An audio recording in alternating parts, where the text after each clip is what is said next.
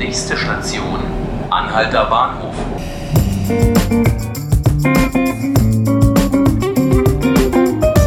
Hallo, hier ist der Podcast 5 Minuten Berlin. Ich bin Ruth Ziesinger und bei mir ist mein Kollege Armin Lehmann. Hallo Ruth. Hallo Armin. Wir begeben uns heute zusammen an den südlichen Rand von Berlin und zwar nach Blankenfelde-Marlow. Du hast dort äh, den Herrn Daniel von Lützow länger begleitet, warst überhaupt länger in dieser Gemeinde unterwegs, hast dort viel recherchiert. Denn von Lützow ist ein dort sehr aktiver AfD-Politiker und du hast dir angeguckt, wie er dort die AfD auf einen erwarteten Erdrutschsieg bei der Landtagswahl in Brandenburg im kommenden Jahr vorbereitet. Habe ich das richtig zusammengefasst? Ja, so kann man das sagen. Ähm, also der Auftrag, um den es damals ging, ähm, der kam aus unserer Konferenz. Da wurde lange diskutiert, nämlich darüber, wie denn die AfD äh, eigentlich wirklich vor Ort agiert ähm, und ob die AfD tatsächlich Strukturen hat in den Kommunen und in den Gemeinden. Und ja, das war der Auftrag zu schauen, wie machen die das. Ich frage mich ganz ehrlich, warum AfD? Also über die Linke in Brandenburg oder die CDU in Brandenburg und wie sie sich kommunal engagiert, berichten wir nicht. Aber diese Partei, die Rechtsextreme in den eigenen Reihen hat, die mit Pegida zusammen marschiert, wie unter anderem dieser Daniel von Lützow auch, die haben wir wieder in einer großen Geschichte im Blatt, beziehungsweise bei uns auf der Online-Seite. Warum machen wir das? Ja, weil sie natürlich ähm, Wahlen gewinnen, weil sie erfolgreich sind und weil sich die Leute natürlich fragen, ähm, warum.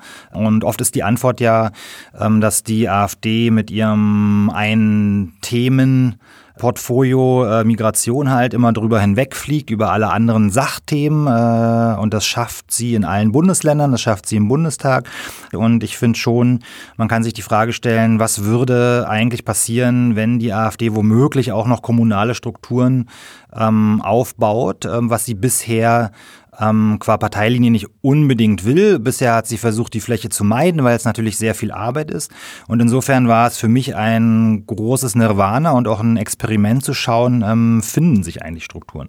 Und was hast du in Blankenfelde-Marlow vorgefunden? Wie sieht es dort aus? Also ist das ein wie reich ist die Gemeinde, wie geht's, der geht's den Leuten gut oder schlecht, sind da viele Flüchtlinge angesiedelt worden zum Beispiel. Kannst du so einen Einblick geben?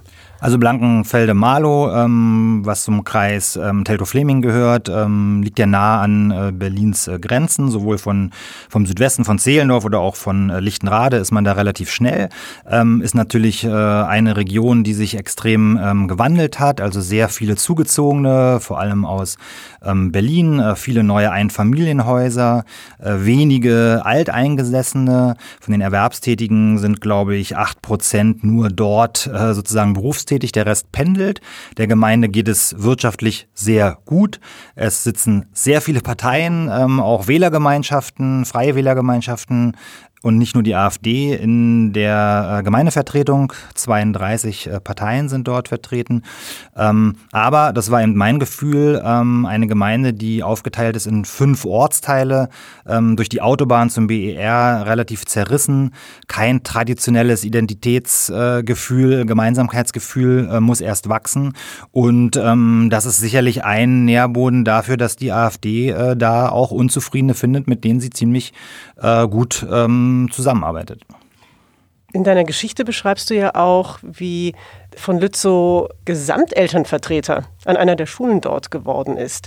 Ich verstehe es nicht so ganz und ich frage mich, engagieren sich einfach die anderen Parteien oder andere Bürger nicht gut genug und räumen deshalb einfach auch das, das Feld, äh, sodass die AfD dann sehr erfolgreich sein kann, weil sonst eben kein anderer Lust hat, selbst aktiv zu werden. Also ich frage das auch deshalb, weil diese Gesamtelternvertreterwahl, so wie ich das verstanden habe, dadurch zustande kam, weil es einfach keinen anderen Kandidaten gab.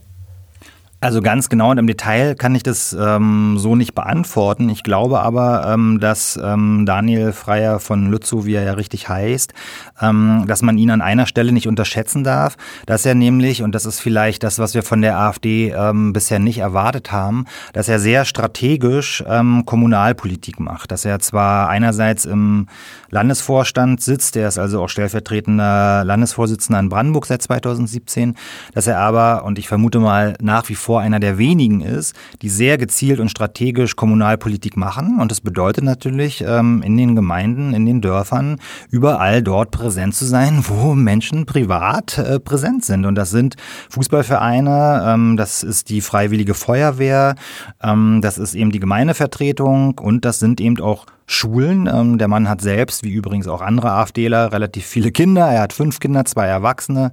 Ähm, andere gehen eben noch, zu, noch zur Schule. Und ähm, also liegt es natürlich aus ähm, seiner Sicht und in seiner Strategie nahe, dass er, wenn sich niemand meldet, äh, möglichst dann die Lücken eben versucht zu schließen und da reinzustoßen.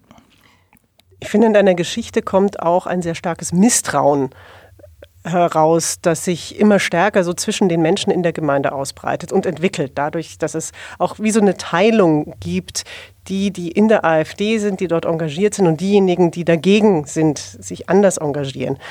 Wie hast du das erlebt? Wie offen waren auch die Leute zu dir und äh, wie sehr verändert sich möglicherweise auch das Zusammenleben in den Gemeinden aufgrund dieser sich wandelnden politischen Situation? Also die AfD selber, ähm, das muss man sagen, war total offen. Ähm, das lag natürlich auch ein Stück weit in ihrem Interesse. Die anderen, sag ich mal, also sowohl ähm, andere Parteien, mit denen ich gesprochen habe, der Bürgermeister, viele, viele Leute, die im Ort leben, waren tatsächlich zurückhaltender, haben auch die Problematik versucht, einerseits ein bisschen herunterzuspielen. Andererseits war da schon eine große Angst, auch sich quasi als AfD-Gegner zu outen und dann womöglich stigmatisiert kritisiert zu werden. Ähm, es gibt sehr, sehr viele kleine Beispiele, die in der Geschichte auch beschrieben werden, wo man das Gefühl hat, es gibt so eine Doppeldeutigkeit, ein diffuses Gefühl. Einerseits ähm, ist natürlich jemand, der in der AfD ist, einer demokratisch gewählten Partei, ähm, genauso zu behandeln wie jeder andere auch. Warum soll der also nicht äh, Kita oder ähm, auch Elternvertreter werden? Andererseits, und das ist sozusagen die, sage ich mal, Doppelköpfigkeit auch dieser Partei, ähm, sind natürlich ähm, Lützow und andere in den sozialen Medien, aber halt auch auf Demonstrationen wie zum Beispiel für den Verein Zukunft Heimat oder auch für, äh, für Pegida ähm, auch ganz anders unterwegs mit einem ganz anderen Wording und natürlich äh, auch mit einer ganz anderen Intention, die da nach wie vor heißt Remigration. Das ist das Schlagwort, das auch äh, Lützow benutzt, ähm, was vor allem die identitäre Bewegung benutzt und die identitäre Bewegung wird vom Verfassungsschutz als rechtsextrem eingestuft.